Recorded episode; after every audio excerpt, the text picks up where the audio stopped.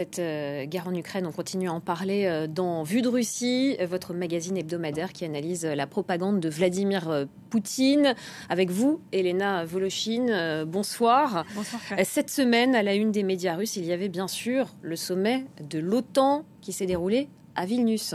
Oui, un sommet à l'issue duquel les pays de l'OTAN ont offert des garanties de sécurité à l'Ukraine. Ils se sont engagés sur le long terme à lui fournir du matériel militaire, de la formation, du partage de renseignements et euh, de la cybersécurité, mais ils n'ont pas précisé les délais d'adhésion euh, du pays euh, à l'OTAN, alors que l'Ukraine, on le sait, a demandé une demande de procédure accélérée sur fond d'agression contre son territoire. Alors Vladimir Poutine, il a réagi de façon équivoque en réitérant le fait que pour lui, l'Ukraine dans l'OTAN, eh bien, c'était une ligne rouge, mais en même temps, il a laissé la porte ouverte aux négociations. Regardez. La raison de l'opération militaire spéciale, l'une des raisons, c'était la menace d'une adhésion de l'Ukraine à l'OTAN. L'Ukraine a bien sûr le droit d'assurer sa sécurité.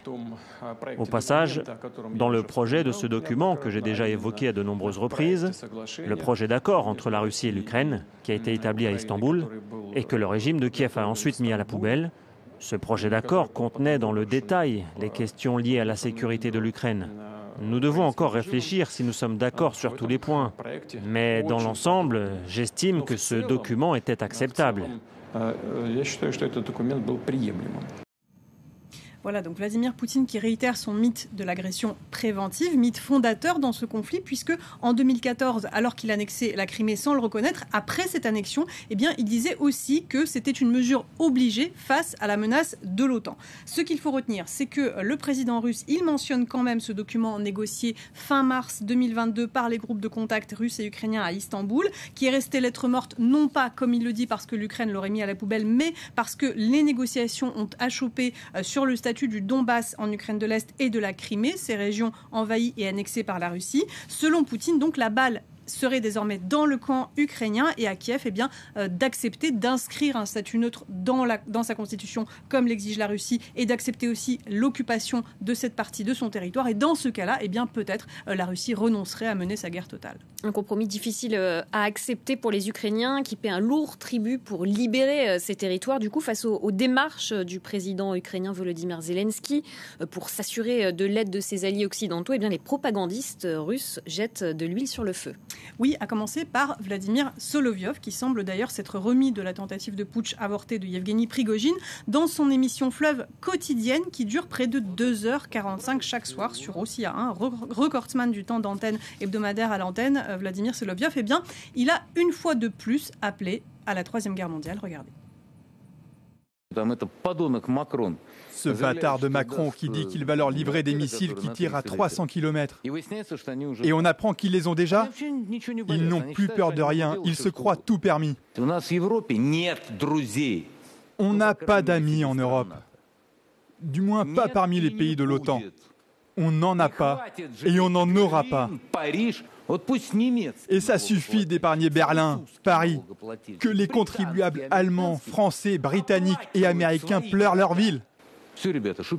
C'est bon les gars, fini de plaisanter. Amassez votre force d'action rapide de 300 000 hommes à nos frontières et redirigeons enfin nos missiles vers les centres de prise de décision de cette foutue Europe nazie. Ils n'auront pas les larmes de nos mères, que leurs mères à eux sanglotent. Voilà, donc comme je vous le disais, il est en forme, Solovyov, encore que cette fois, comme d'habitude, il n'appelle pas à la guerre nucléaire. Dans un autre registre, la présentatrice de l'émission quotidienne d'actualité 60 minutes sur Ossia 1, Olga Skabeyeva, elle, eh bien, elle fait dans la raillerie, elle raille le président ukrainien Volodymyr Zelensky dans un style qui est là aussi propre aux chaînes de télévision russes. Regardez. Le deuxième jour du sommet de l'OTAN à Vilnius est marqué non seulement par l'échec cuisant de toutes les aspirations de l'Ukraine, mais aussi par son humiliation flagrante et ridicule. Zelensky se faisait chasser comme une mouche importune. Lui, dans sa tenue militaire sur fond de ces messieurs dames endimanchés, faisait penser à un insecte. Résultat, Volodia, comme le surnomme Biden, est devenu le personnage principal des mêmes. Regardez, un Zelensky triste à la fête des voisins comme s'il avait enfin compris quelque chose à la vie. Il se remémore Macron, leurs étreintes, leurs romances. Mais tout ça, c'est du passé. Le sommet de Vilnius a sans doute été pour Zelensky le moment le plus dur et le plus désagréable depuis le début de l'opération militaire spéciale. Il n'était plus la figure centrale de l'événement. Il ne baignait plus dans la lumière de la gloire et de l'attention collective. Les seigneurs occidentaux s'en cognaient de ses caprices. Voilà pour ce langage euh, insultant, une ligne euh, narrative dégradante, habituelle chez les propagandistes russes lorsqu'ils parlent de Volodymyr Zelensky, le président ukrainien. Et cette fois, le, prétexte à ces railleries a été une déclaration du ministre de la Défense britannique, Ben Wallace. Oui, Ben Wallace qui a dit que les Ukrainiens devraient montrer davantage de gratitude, ce à quoi Volodymyr Zelensky lui a répondu en somme qu'il ne savait pas très bien comment les remercier davantage. Wallace, il a aussi dit qu'il avait déjà fait savoir aux Ukrainiens que la Grande-Bretagne, c'était pas Amazon pour commander des armes comme ils le font. Bref, tout ça, ça a fait les gras de la propagande russe, évidemment. Il n'en fallait pas plus euh, aux journalistes russes pour prétendre que l'Occident est en train de lâcher Volodymyr Zelensky. Écoutez.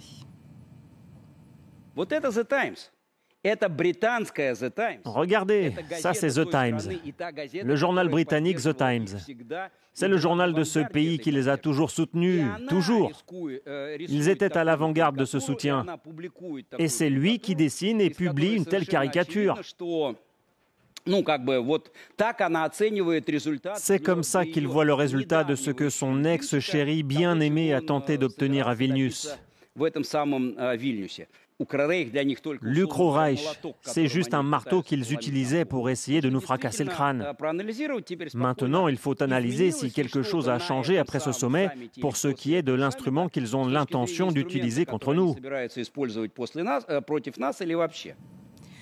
parce que, selon le mythe de Vladimir Poutine, les États-Unis mèneraient une guerre contre la Russie par le biais de l'Ukraine. Et dans l'hypothèse où les États-Unis lâcheraient non pas euh, leur allié, comme le dit la propagande, mais leur instrument ukrainien, eh bien cela signifie, selon cette ligne narrative, qu'ils auraient du coup un autre plan pour attaquer la Russie. Cette ligne narrative, elle est importante parce qu'elle participe à maintenir les Russes dans cet état mental de forteresse assiégée face à une menace, un ennemi, un danger latent contre lequel les protégerait, les défendrait et les sauverait en permanence Vladimir Poutine, c'est cette menace sans cesse agitée par la propagande et cet état de peur latent qui assure à Vladimir Poutine le soutien, qui est censé en tout cas lui assurer le soutien de sa population, quelles que soient ses décisions, comme celle d'attaquer l'Ukraine. C'était euh, Vue de Russie. Merci beaucoup, Elena Voloshin. Euh, dernier Vue de Russie euh, de la saison. Exactement. On vous retrouve donc après les vacances à la rentrée. Merci beaucoup, Elena.